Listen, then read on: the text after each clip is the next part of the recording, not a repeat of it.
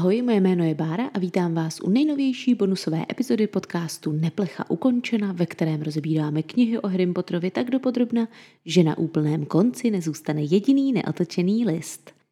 Česky se předmět obrana proti černé magii tradičně zkracuje jako OPČM, anglicky potom jako DADA, protože uh, Defense Against the Dark Arts, protože Defense Against the Dark Arts, takže případně, kdybych se v téhle epizodě o tomhle předmětu jako o OPČM vyjadřovala, tak mi to odpustíte. Obvykle se snažím si na to dávat pozor a v podcastu to neříkat, ale mám to zažité, hodně zažité a je to, co si budeme o dost kratší. Takže může se stát. Jestli se nepletu, nepletu, protože jsem se podívala, tak je tohle čtvrtá bonusová epizoda, která vychází o jednom z bradavických předmětů. Takže evidentně mám pocit, že tyhle věci patří k takovým základům toho, co bychom o světě čara kouzel měli vědět v průběhu čtení. Začala bych asi takovým vtípkem, který hádám, ale úplně nespadá do kánonu, protože ve hře Harry Potter Hogwarts Mystery která teda nebyla tvořená autorkou, upozorňuji, takže já ji jako kánon neberu, informace z ní do podcastu většinou nedávám, tak tam se na dveřích do učebny obrany proti černé magii objevuje nápis, který mi připadá docela trefný. Je tam napsáno Dada Classroom, no cursing allowed, neboli učebna obrany proti černé magii, kledby ve smyslu kledby, ale i jako klení nadávání zakázáno. Tak to byl takový úvodný vtip, který podle mě byl hodný závěrečného slajdu ve vědecké prezentaci. A teď už pojďme dál. Kouzelný svět nejsou jenom koťátka a cukrová vata, jednorožci zde neprdí duhu, můžete se ale setkat s tím, že vás budou chtít rozdupat. A pro tyhle případy je super umět se bránit a hlavně vědět, co všechno se vám může stát. Tudíž je tenhle ten předmět jedním z těch ve světě čara kouzel opravdu, opravdu důležitých a paradoxem pak zůstává, že zrovna pozice učitele, který vás má naučit se bránit před kletbami, je prokletá. Hmm, to mi nikdy nedošlo, že to je vlastně docela vtipný. Profesor Snape ve své epické řeči v šestém ročníku, kterou mimochodem Harry ani trochu nedocení, říká, že černá magie je neustále proměná a nepředvídatelná a tudíž, že dobrá obrana proti černé magii musí být založena na flexibilitě a schopnosti rychlého uvažování. Je fakt, že tohle jsou přesně vlastnosti, které třeba Harry má. A Hermione třeba, která není dobrá v obraně proti černé magii, řekněme, že docela chybí. Zřejmě proto jí v tomhle tom předmětu podle mě dokáže porazit s prstem v nose. Silabus tady toho bradavického předmětu ale řekněme není úplně jasný, protože ho opravdu hodně dlouho, už od Voldemortovy návštěvy Brumbála, nikdo nevydrží učit déle než rok. Moje první myšlenka byla, proč neskusili ten předmět nějak, já nevím, zrušit, vyškrtnout ze seznamu a zapsat ho znovu pod jiným názvem a řekněme s lehce pozměněným silabem. Otázka je, jestli to neskoušeli. Třeba ano, třeba se obrana proti černé magii jmenovala původně úplně jinak. A teda sice se ten předmět jmenuje obrana proti černé magii, ale všimněme si, že o něj velmi živý zájem projevují i ti studenti Bradavic, kteří jsou naopak fascinováni černou magií, protože tu se v Bradavicích jinde nenaučí.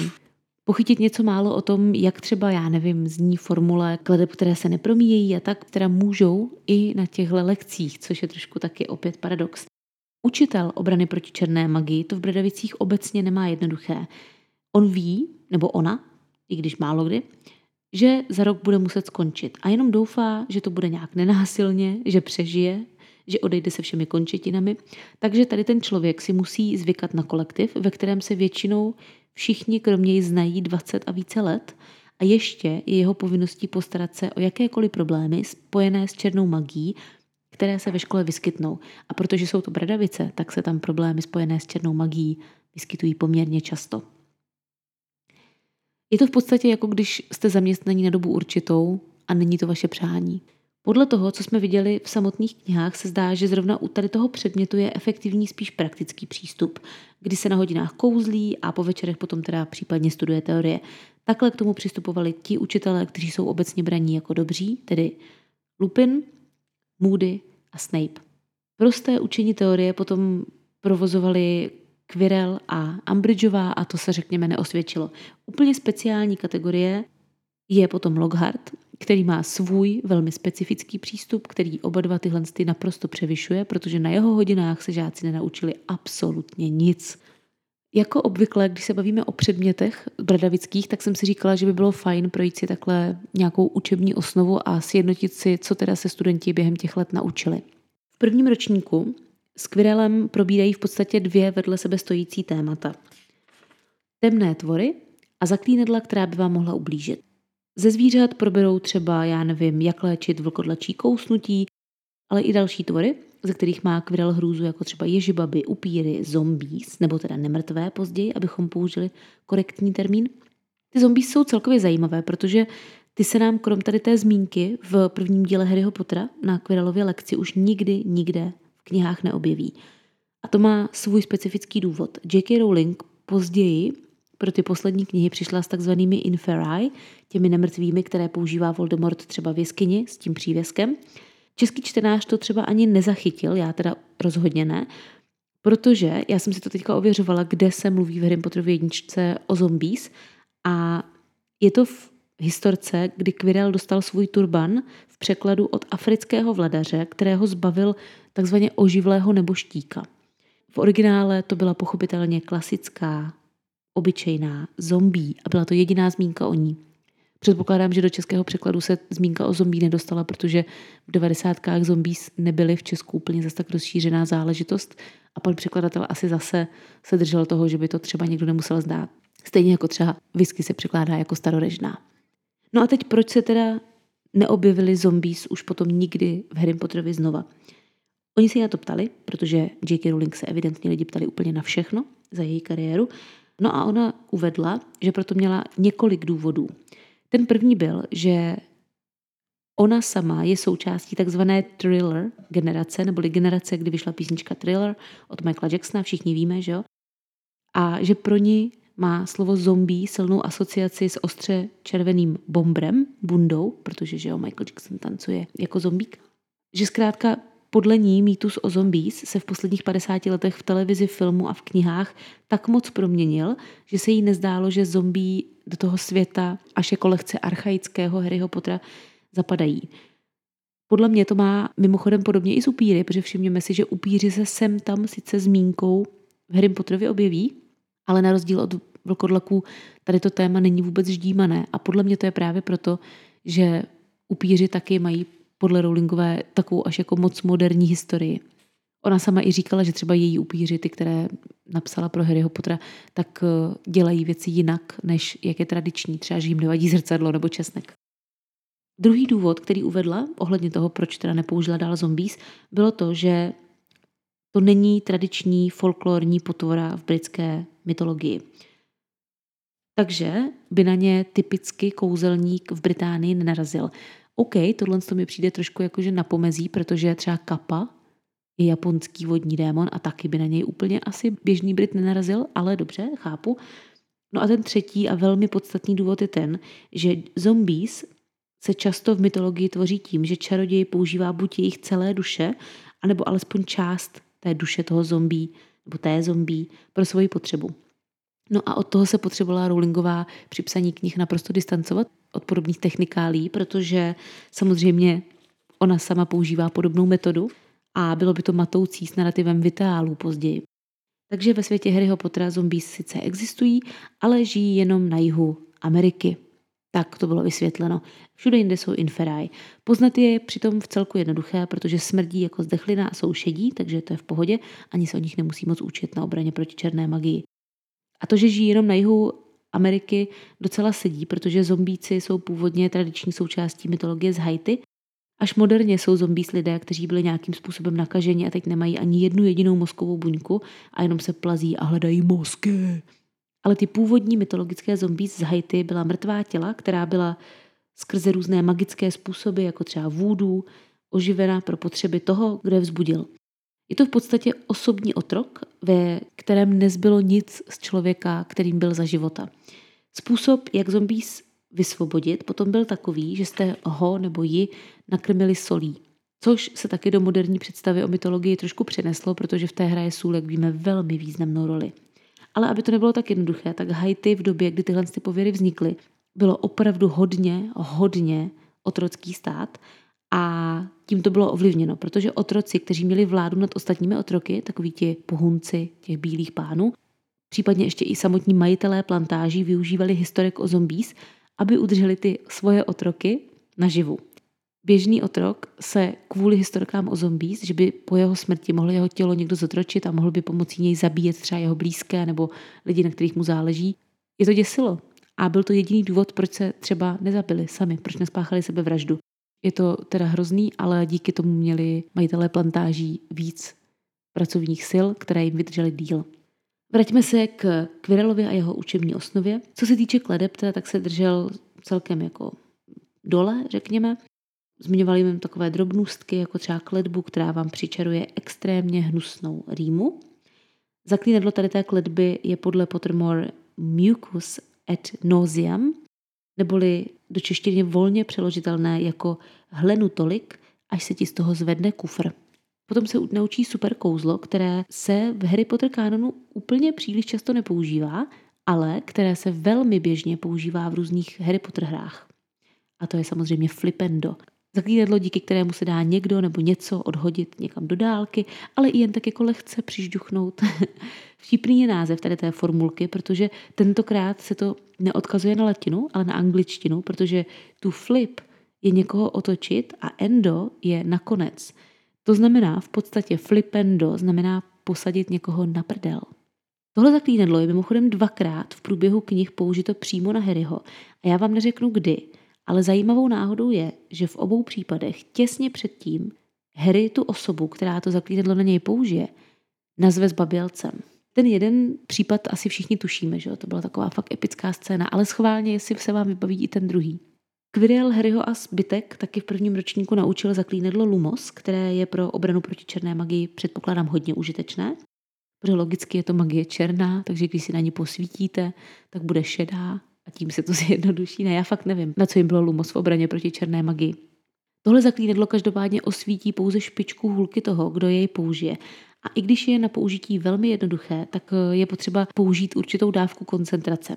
Miranda Gošholková třeba ve své učebnici varuje, že pokud má čaroděj sebe menší pochyby o tom, jestli to zaklínadlo zvládne, měl by se ho vyvarovat. Protože by se mohlo stát, že si omylem místo špičky hůlky rozsvítí třeba hůlku celou což prý často vede k jejímu mm, takovému neúmyslnému poškození, které je nevratné a to nechceš mít poškozenou hůlku. Na obraně proti černé magii se bez srandy učí tady tohle zaklínadlo proto, že je velmi nápomocné v nebezpečných situacích. No třeba klasika, jo, jdete večer domů z hospody nebo z večírku a zrovna v ulici, kterou procházíte, zhasne lampa. Normální člověk by se vyděsil k smrti, čaroděj vytáhne hůlku, dělá lumos a může jít s klidem domů. I přesto, že se jedná doslova o základ kouzelnického repertoáru, nebylo lumos vynalezeno až do 18. století.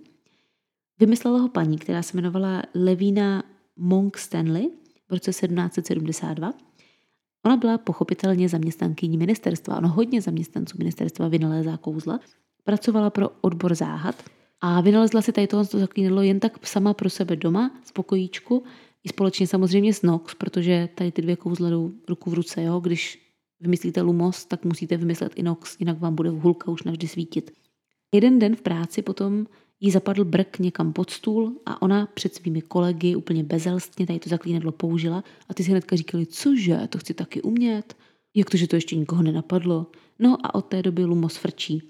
Levína je mimochodem archaický britský termín pro blesk, tedy něco, co vás krátkodobě osvítí. Aby to ale nebylo tak jednoduché, tak existuje ještě jeden německý čaroděj, který se jmenuje Garvin Lügner, který tvrdil, že to on byl tím, kdo tohle kouzlo vymyslel. Že ho potřeboval jakožto vynálezce instantního zatmívacího prášku. Potom se ale ukázalo, že prostě kecá, protože ten jeho prášek taky nefunguje, natož jeho kouzlo, a že se chtěl jenom přiživit. Mimochodem kvalitní zatmívací prášek potom vyrobili až Fred s Georgem. Tím pádem se to prvenství vrátilo Levíně. To příjmení Lügner by mělo německy znamenat lhář mimochodem. A ano, nejspíš vám to připomíná historku o tom, kdo první vynalezl žárovku a ty třenice ohledně toho, tak myslím si, že to byla taková lehká inspirace autorky. Když potom použijete lumos, tak je vaše hůlka lehce teplá, takže se nedoporučuje ji nechávat o samotě a tak, aby něco nechytlo, stejný jako svíčky, blbý je, že hulka je ze dřeva, takže když necháte hulku zapálenou, lumos o samotě, tak by vám mohla chytnout ta hulka přímo. A zajímavé mi připadá, že pro vytvoření tady toho kouzla je potřeba vlastnit hůlku, ale na rozdíl od jiných kouzel ji nemusíte mít vždycky v ruce, když lumos vyčarováváte. To jsme jinde neviděli.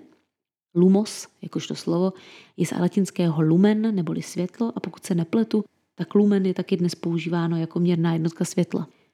Quirrell taky Harryho a spol naučí, jak z hůlky vytřískat zelené a červené hvězdičky, což je taky fajn a určitě se jim to hodí. A tím jeho vzdělání končí a dostáváme se do druhého ročníku, kde panuje Zlatoslav Lockhart. Tak schválně. Je možné, že Zlatoslav naučil naše trio něco užitečného, jakože úplně upřímně probrali opravdu hodně kouzelných tvorů na jeho lekcích. Sice se toho o nich nedozvěděli úplně moc, ani toho, co si s nimi počít, protože sám autor svých knih nevěděl, co si s nimi počít, ale alespoň teda před nimi zmínil, že existují. A vědění je síla, že jo. On obecně Lupin tady v tom trendu ve třetím ročníku potom pokračuje, ty kouzelné tvory, takže ty první roky lekcí obrany proti černé magii mi docela dost vlastně připomínají péči o kouzelné tvory. Akorát péči je objektivou se o ty tvory postarat a jakoby pečovat o ně, kdežto v obraně se jich ideálně snaží zbavit. Normálně je ten rozdíl asi v Bradavicích větší mezi těmi předměty, když péči o kouzelné tvory učí učitel, který nehoří láskou k monstrům. Ale takhle by se klidně mohlo stát, že se Harry dopoledne naučí, jak se třeba zbavit karkulinky a odpoledne si poví něco málo o tom, jaký krmit, kdy hibernuje a já nevím, jak je rozmnožovat. Tím se dostáváme do třetího ročníku. Nejsem si teda úplně jistá, ale tohle je podle mě jediný ročník, kdy Harry skládal z obrany proti černé magii krom NKU pořádnou zkoušku. Protože v prvním ročníku zkoušky sice proběhly, ale Quirrell té výuce moc nedal. A nejsem si úplně jistá, jestli jako to bylo něco zásadního. Ve druhém ročníku se neskoušelo vůbec a Zlatoslav už byl bez tak gumoslav v tuhle chvíli, takže nic. A ve čtvrtém ročníku byl Harry šampion, takže zkoušky neskládal. Jediná nevýhoda toho, jak kompetentní učitel Lupin je, je to, že v podstatě všechno, co Harry mu říká na lekcích, tak se dozvídáme i my v knihách do podrobna. Takže vám tady vlastně nemám o čem vykládat a dostáváme se rovnou do čtvrtého ročníku, kde se nám objevuje velmi kvalitní učitel. Škoda, že ve volném čase mučí beztrozory a vraždí své rodiče.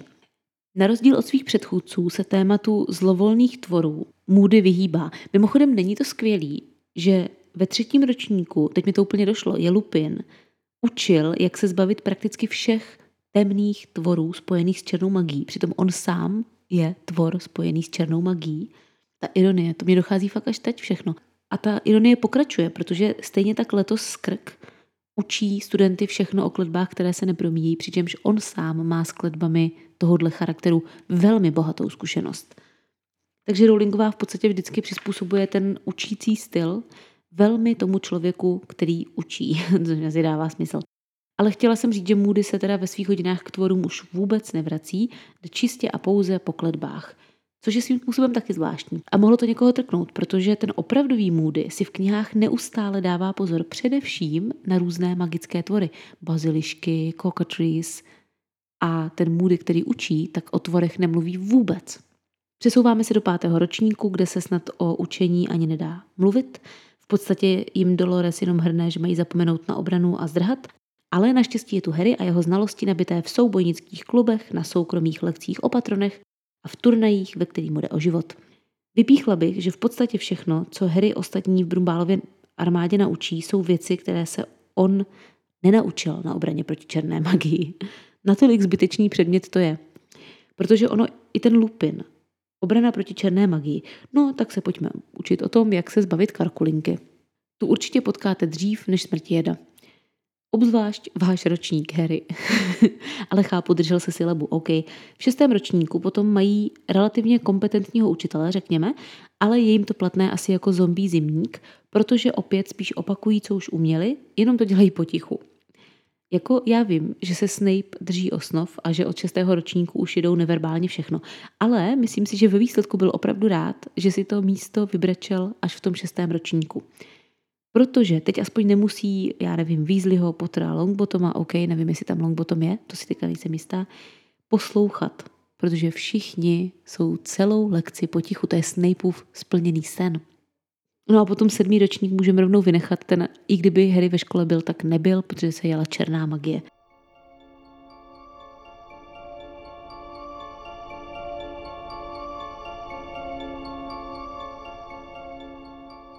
Dobrou zprávou je, že Rowlingová upřesnila na dotaz, že poté, co byl Voldemort zabit, tak byla kletba na tenhle ten post zrušena a nadále v Bradovicích obranu učí už jenom jeden profesor tak dlouho, jak sám nebo vedení chce. No a někdo mnohem chytřejší než já dokonce spočítal, kolik profesorů se v Bradavicích na téhle té pozici protočilo. Dá se, že jich bylo celkem 25 zhruba, což je dvakrát celý učitelský sbor. Já se opravdu divím, že se s nimi v Harryho době ještě vůbec ostatní učitelé baví a přátelí. Já už bych asi v tuhle chvíli rezignovala prostě. No a napadlo mě, že Harryho lekce obrany proti černé magii taky fungovaly jenom jeden rok, což je zajímavé. V šestém ročníku už se k ním, i když mohli, vůbec nevrátili. Náhoda? Asi jo. No a ještě jedna věc. Amy Scarrow učil černou magii taky jenom jeden rok. Takže to mě vede k myšlence, že zřejmě by to mnou navrhované přejmenování a změnění osnov toho předmětu nepomohlo, protože pokud to nebyla náhoda, tak i na něj zafungovala ta Voldemortova kledba. No a ještě pár věcí mají profesoři obrany proti černé magii společných. Třeba všichni alespoň jednou nějakým způsobem napadli Harryho. Quirrell ho napadl u zrcadla a při fanfrpálu, Zlatoslav chtěl Harryho vzpomínky, Lupin víme, plánoval si z něj udělat biftek, Moody, nebo teda Skrček, ho chtěl zabít na konci čtvrtého dílu, kdy se vrátil od Voldemorta. Ambridgeová na něj málem poslala Crucio, nechala ho psát jeho vlastní krví a poslala na něj moskomory. No, Snape eh, s ním teda bojuje po scéně ve věži a taky ho docela, řekněme, rasí. No a velmi paradoxně, Amy Cuscaro nikdy Harryho nenapadl jako jediný, kdo učil v Bradavicích cokoliv spojeného s černou magií. Ba naopak, on sám byl Harrym napaden. Další spojovací fakt je, že každý z těch profesorů měl nějaké tajemství, které se Harry vždycky dozvěděl až v úplném závěru knihy. Já jsem se rozhodla, že tohle ilustruju tak, že vám řeknu názvy knih o Harry Potterovi, kdyby se jmenovali po učitelích obrany proti černé magii. Quirnius Quirrell a čepice z Voldemorta. Zlatoslav Lockhart a hanebný srab, co krade. Remus Lupin a jeho malý chlupatý problém. Alastor Moody a jeho tajná identita. Dolores Umbridgeová a její osnování Harryho vyhazovu ze školy. No a poslední díl by byl Severus Snape a pouštění si pusy na špacír. Ohledně jedné takové malé věždby. Uznávám, ty názvy se postupně prodlužovaly, protože ta tajemství byla větší a větší. Taky všichni profesoři Harryho potkali už předtím, než ho začali učit. Quirrell ho potkal v děravém kotlíku, Zlatoslavo potkal v kurcáncích a kaňourech, Lupin ho potkal až ve vlaku, uznávám, tady to bylo fakt natěsno. Moody sice Harryho nikdy nepotkal předtím, než nastoupil do Bredavic, ale Barty Skrk ano. A to je ten, kdo ho skutečně učil, protože Barty Skrk mu šlukl tu hůlku na mistrovství světa. Dolores Umbridgeová ho poprvé potkala na řízení o jeho přestupku, které sama zařídila. No a Snape, tak s tím se potkává zhruba tak každých 20 minut na chodbě. Rowlingová byla dotázána, jak by ona sama učitele obrany proti černé magii seřadila podle toho, jak dobří byli. A na Pottermore dala list. Na první místo dala nepřekvapivě Lupina, protože byl fair, uměl zaujmout, používal efektivní metody. Na druhém místě se umístil překvapení překvapení Severus Snape, protože byl efektivní, byl kvalifikovaný a jediný bodík dolů měl za přehnanou striktnost. Třetí, a tohle je teda opravdu překvapení, byl podle ní Zlatoslav Lockhart. Já předpokládám, že hodla takhle vysoko pro jeho krásný úsměv. Ale jako bez srandy je třetí proto, že mluvil víc o sobě než o obraně proti černé magii, ale furt nějaké informace jim předal. Čtvrtý je potom Barty Skrk junior. On by byl výš, protože byl opravdu efektivní a docela kvalitní učitel. Problém je, že za tu lásku k Voldemortovi dostal prostě černý puntík. Potom je tady Amy Cuscaro, což docela překvapivě není poslední místo, ale páté, i přesto, že učil černou magii. Je to proto, že evidentně si z jeho lekcí alespoň někdo něco odnesl, tím mám na mysli Kreba. Na krásném šestém místě se nám umístila Dolores Umbridgeová, která ve zkratce poslední není, protože alespoň neměla Voldemorta na hlavě. No a poslední je teda Quirrell, protože měl Voldemorta na hlavě. Definice tady toho předmětu je, že se učí děti o černokněžnických kledbách, curses, takzvaných, o stvořeních zla, dark creatures, a osvojují si obraná i útočná kouzla, jinxes a counter jinxes. V češtině tohle rozdělení není moc zřetelné, protože se úplně nepodařilo přeložit opět různá specifika různých kouzel. Pojďme se na to kouknout. První taková velká kategorie jsou kledby nebo curses. Tohle je definitivně něco, co se na obraně proti černé magii probírá, ale obvykle pouze teoreticky, záměrem, pokud teda nejste zrovna Alastor Moody nebo teda Skrk, tak je naučit žáky naopak proti kledby. Kledby jsou nejspíš na toho, co může temný čaroděj na vás vyslat úplně nejvýš, proto se teda i Avada a tak jmenují kledby, které se nepromíjejí. Občas se ale stane, že nějaká kledba nemusí mít zase tak zásadní důsledky a třeba se ji i žáci učí naopak jako používat v rámci obrany. Dají se až na pár výjimek odvrátit použitím protega nebo nějakého fyzického objektu, který použijete jako štít nebo případně setkáním dvou kouzel, které se od sebe odrazí, nebo priori incantantem. Mezi kletby patří třeba i konfringo, což je kouzlo, po kterém věci vybuchují. To je mimochodem asi nejspíš ta kletba, kterou použil Peter Pettigrew na ty mudly, proto je to mezi kletbami. Potom tam třeba patří kletba uvalená na prsten Marvola Gaunta nebo zložár. Ale, co je zábavné, tak mezi kletby se podle oficiálního knižního rozdělení řadí i Petrificus totalus, neboli úplné svázání nohou. My si za chvíli vysvětlíme proč.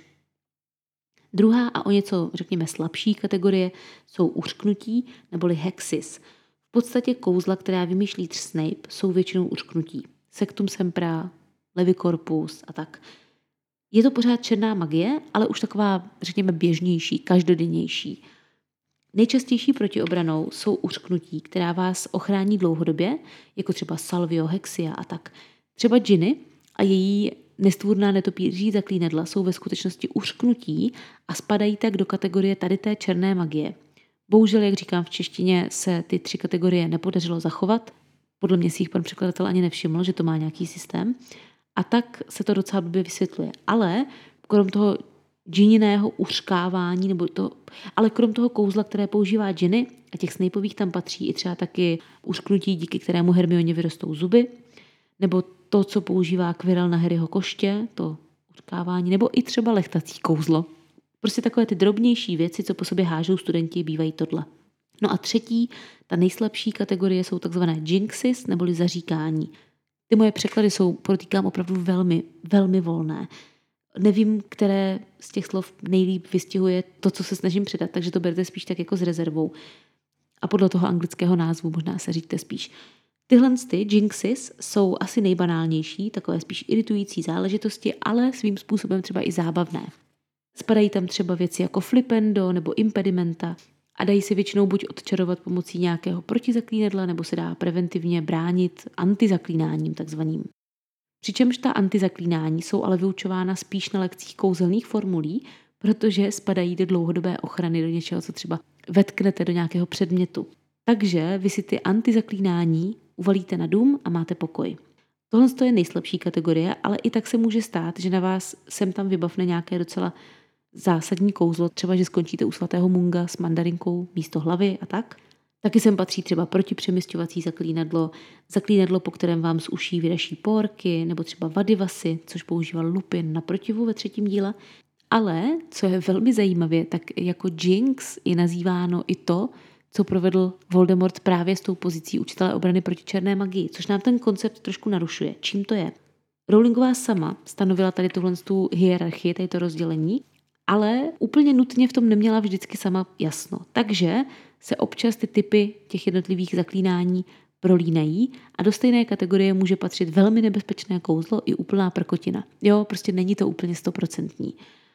Ona sama se k tomu vyjádřila tak, že ani kouzelníci nejsou schopni zcela zjistit prchavou esenci magie. Takže tak, no. No a mimochodem taky samozřejmě některá kouzla v Harry Potterovi jsou jmenována jednou jako třeba Hexis a jednou jako Jinx. Může být. No a tím jsme uzavřeli takovou první část tady té epizody, což byla obrana proti černé magii v Harry Potterovi a rovnou se plynule přesuneme na obranu proti černé magii v našem světě. Stejně jako Harry, i mudlové, kteří věří v magii, mají někdy potřebu se bránit. A tak bych vám chtěla říct něco málo o pár různých metodách, které se ve světě tady k tomu účelu používají, protože jich je fakt hodně. Začneme symbolem úplně nejtypičtějším pro naši krajinu. Když se řekne ochrana před zlem, před smůlou, před magií, co se vám vybaví od nás jako první? Mě podkova třeba. Podkova je předmět, který když správně pověsíte na dveře, tak vám přinese velké štěstí a hlavně vás uchrání před magií. Všichni asi víme, že podkova musí být vždycky otočena směrem nahoru, aby to štěstí nevypadlo. A teďka proč je podkova symbolem obrany proti černé magii v podstatě? Ten tvar je tradičně spojován s hojností, protože ona vypadá jako koš nebo jako roh hojnosti a případně může připomínat i islámský půlměsíc, což je taky posvátný symbol hojnosti. Druhá věc je, že podkova je vyrobena ze železa. Železo bylo a stále je vnímáno jako kov, který odhání zlé duchy. Tomu věřili pozor už řekové a římani a taky kelti a od nich se to přeneslo potom do Británie a dále. Existují příběhy o tom, že dřív byl svět plný magických tvorů, kteří ale byli zahnáni právě v moment, kdy lidstvo vynalezlo železo, protože alergie na železo, a od té doby se drží dál. Takové všednější vysvětlení podle mě ale je to, že železo bylo dřív, řekněme, docela vzácný a drahý kov, relativně. Jasně, pořád méně vzácný a drahý než třeba bronz nebo zlato, stříbro, ale pořád vzácný. Tudíž mu bylo připisováno víc funkcí než Apple hodinkám. Když vám kůň zhodil podkovu, což se mimochodem přijde jednou za 4 až 6 týdnů, což je dost málo, tak jste ji přece nevyhodili. Ještě vás může chránit. No a ten třetí důvod nejspíš byl, že koně byly pro život nesmírně důležitý a mezi koňáky se prý říká, že podkova je srdce koně ve smyslu bez ní je to fakt na prd toho koně používat. Protože koně dělali doslova všechno, tak podkova byla opravdu důležitý předmět. Kdyby vás zajímala historie podkovy, tak první podkovy byly vynalezeny římany, byly z líka, ne ze železa, a k tomu kopitu se přivazovaly. Což teda úplně asi nefungovalo, takže potom ty echt pravé železné podkovy poprvé začali používat pravděpodobně keltové, potom byla ale taková, jako řekněme, pár set let dlouhá pauza a u nás se znova objevují až potom zhruba v desátém století. Druhou metodou, jak se zbavit temných sil, je klepání na dřevo. Další univerzální způsob – jak odvrátit jakoukoliv kletbu. Všichni víme, něco řekneme a abychom to nezakřikli, tak zaťukáme na dřevo, případně na osobu, která je tam s námi a v případě nouze nejvyšší sami na sebe. Opět je to praktika starší než křesťanství samo, protože lidé dřív ťukali na kmeny stromů, aby takzvaně komunikovali se stromovými duchy a svílami a chtěli ochránit. Křesťané tady tuhle posvátnost dřeva, kterou mimochodem známe třeba z keltského kalendáře a tak, klasicky upravili k obrazu svému, tak aby jako lidi nebrblali, že jim to berou, ale tak nějak to zapadlo do toho nového náboženství. Posvátným se stal tím pádem třeba kříž, na kterém vysel Ježíš, takže taky dřevo, to je zachováno, akorát jiné dřevo. V některých kulturách stačí říct něco ve smyslu ťukám na dřevo, jinde je potřeba fyzicky na něco zaťukat, ale hádám, že třeba na Antarktidě nebo na poušti to asi spíš jenom říkají, než by na něco ťukali, protože tam prostě žádný dřevo není. V Dánsku mají takovou speciální metodu, tam se musí říct 7, 9, 13, neboli číslovky spojené s magií a potom se zaťuká na dřevěný stůl ze spodu. V Itálii to mají lehce taky jinak a sahají na železo, což se pojí s tou podkovou předtím. U nás se někdy můžete setkat i s ťukáním na zuby a já jsem vždycky měla za to, že prostě ťukám na sebe, jakožto poslední dřevo v místnosti. Ale podle chytrých internetů se u nás ťuká na zuby, protože ty na rozdíl od dřeva přežijí i oheň, což je za mě docela černý humor. Takže něco přesně českého. V mém oblíbeném Řecku v antice frčel celkem zajímavý koncept, že zlé síly nejlépe odradíte tím, že je vystrašíte. Tudíž musíte být strašidelnější než zlo. Takže tradiční symbol ochrany proti černé magii byly hlava Gorgony, která měla šílené oči, měla tesáky, vyplazený jazyk. Třeba Aténa ji měla na štítu, to asi víte, protože ji měla ochraňovat právě před zlými silami. Jinak se ale dávala hlavně třeba na dveře nebo štíty chrámů nebo i domů. A to mě vede k tomu, že jedna věc je spojující pro ochranu před zlou mocí. V podstatě všichni si tu ochranu dávají kdekoliv ve všech kulturách světa na nějaký vstup do obydlí. Ať už je to v jakékoliv formě podkova, gorgona, chrliči, kteří mají stejný význam. No a někde se tady tyhle ty symboly nedávaly jenom ke dveřím, ale i do krbových kamen nebo prostě do komínu krbu, protože nejenom Santa vám může vlézt do domu komínem, že? Tradičním dřevem, ze kterého se podobné symboly, když teda nebyly železné nebo kamenné, vyráběly, bylo dřevo jeřabiny A potom tady z těch všech zvyků vykrystalizovalo něco, co dělá spoustu z nás a často ani neví proč. A je to vyřezávání různých děsivých ksichtíků do dýní před Halloweenem, teda nocí, kdy vylézají překvapení i temné síly. Tu dýni potom postavíme před dveře, hlavně proto, že to je hezký a sousedům by se to třeba mohlo líbit, ale taky vám díky tomu dobytu nevleze démon. Schválně se koukněte na podobiznu Gorgony, když budete mít chvilku čas, a porovnejte si ji s průměrnou vyřezenou dýní. Ona to není zas tak odlišný. Jo, starověký Řecko, moderní Evropa. Furt to stejný. No a dřív se mimochodem na Halloween vyřezávalo třeba i do tuřínů nebo do řepy, kdybyste někdy chtěli zkusit, to je taková zajímavost. A když jsme u těch svátků, tak i na Vánoce tradičně asi skoro všichni děláme něco, co má udržet zlé duchy, alespoň takhle přes svátky na úzdě. Věšíme baňky na stromeček. Protože jeden ze způsobů, jak se zbavit černé magie, je jí ukázat sebe samou pomocí odrazu na nějaké ploše. No, a vánoční baňky se dřív jmenovaly takzvaně witch balls, neboli čarodějničeny koule, a věšely se do oken. Tím účelem bylo odradit čarodějku před tím, aby vlezla dovnitř, tím, že se podívá sama na sebe, řekne si, ty vole, já dneska vypadám strašně, tam nejdu. A odešla dál. Pak se ukázalo, že je sranda mít v zimě živý strom uprostřed pokoje z nějakého důvodu, takže se začaly ty baňky věšet přímo na ten strom a už ne do oken. Ale baňky vznikly takhle. Další metodou, která byla celkem rozšířená, tak bylo zazdívání. To je celkem zaručený způsob, jak si zajistit, že budete mít aspoň doma klid. Doklady o zazdívání různých předmětů a tak máme opravdu dlouho. Třeba ze starých chat nebo chatrčí z doby bronzové a železné známe i pohřby třeba psů nebo novorozenat přímo pod podlahou chýše, ale tam můžeme o tom důvodu jenom spekulovat. Tam nevíme, jestli to bylo z důvodu ochrany před nějakou magií nebo prostě jestli chtěli mít ty své zemřelé blízko. Kdo ví? Nicméně lidé jsou kreativní, nadspou dozdí téměř cokoliv, co jim může pomoci. Tak třeba v Británii existují tzv. čarodějnické láhve, taky teda v omezeně v Americe, kam byly doveženy z Británie. Nejstarší známá pochází ze 17. století a ten návod na výrobu říká, že je dobré do takové láhve dát třeba moč manželky, jehlu, špendlík a hřebík. Další tradiční předměty, které do zdi můžete dát, jsou třeba psaná zaříkadla, sušené kočky, ano, u tohohle jsem si řekla cože, koňské lepky nebo boty třeba. Dále to může být rozmarín, červené víno, vlasy nebo odstřižky nechtů toho majitele domu. A to fungovalo tak, že ten duch byl chycen do láhve, propíchán těmi hřebíky a jehlami, utopen v červeném víně a moči a odeslán zpět do záhrobí rozmarínem. V Británii se tady těch lahví dochovalo fakt hodně. Ty úplně nejstarší dokonce obsahují taky třeba trny, vlasy nebo menstruační krev. V Americe bylo nalezeno jenom 12 takových lahví, nepochybně teda Britů, kteří se přestěhovali. No a potom je tu magický kruh. Známe, chcete-li vyvolat démona, začněte se učit být přesnější než kružítko.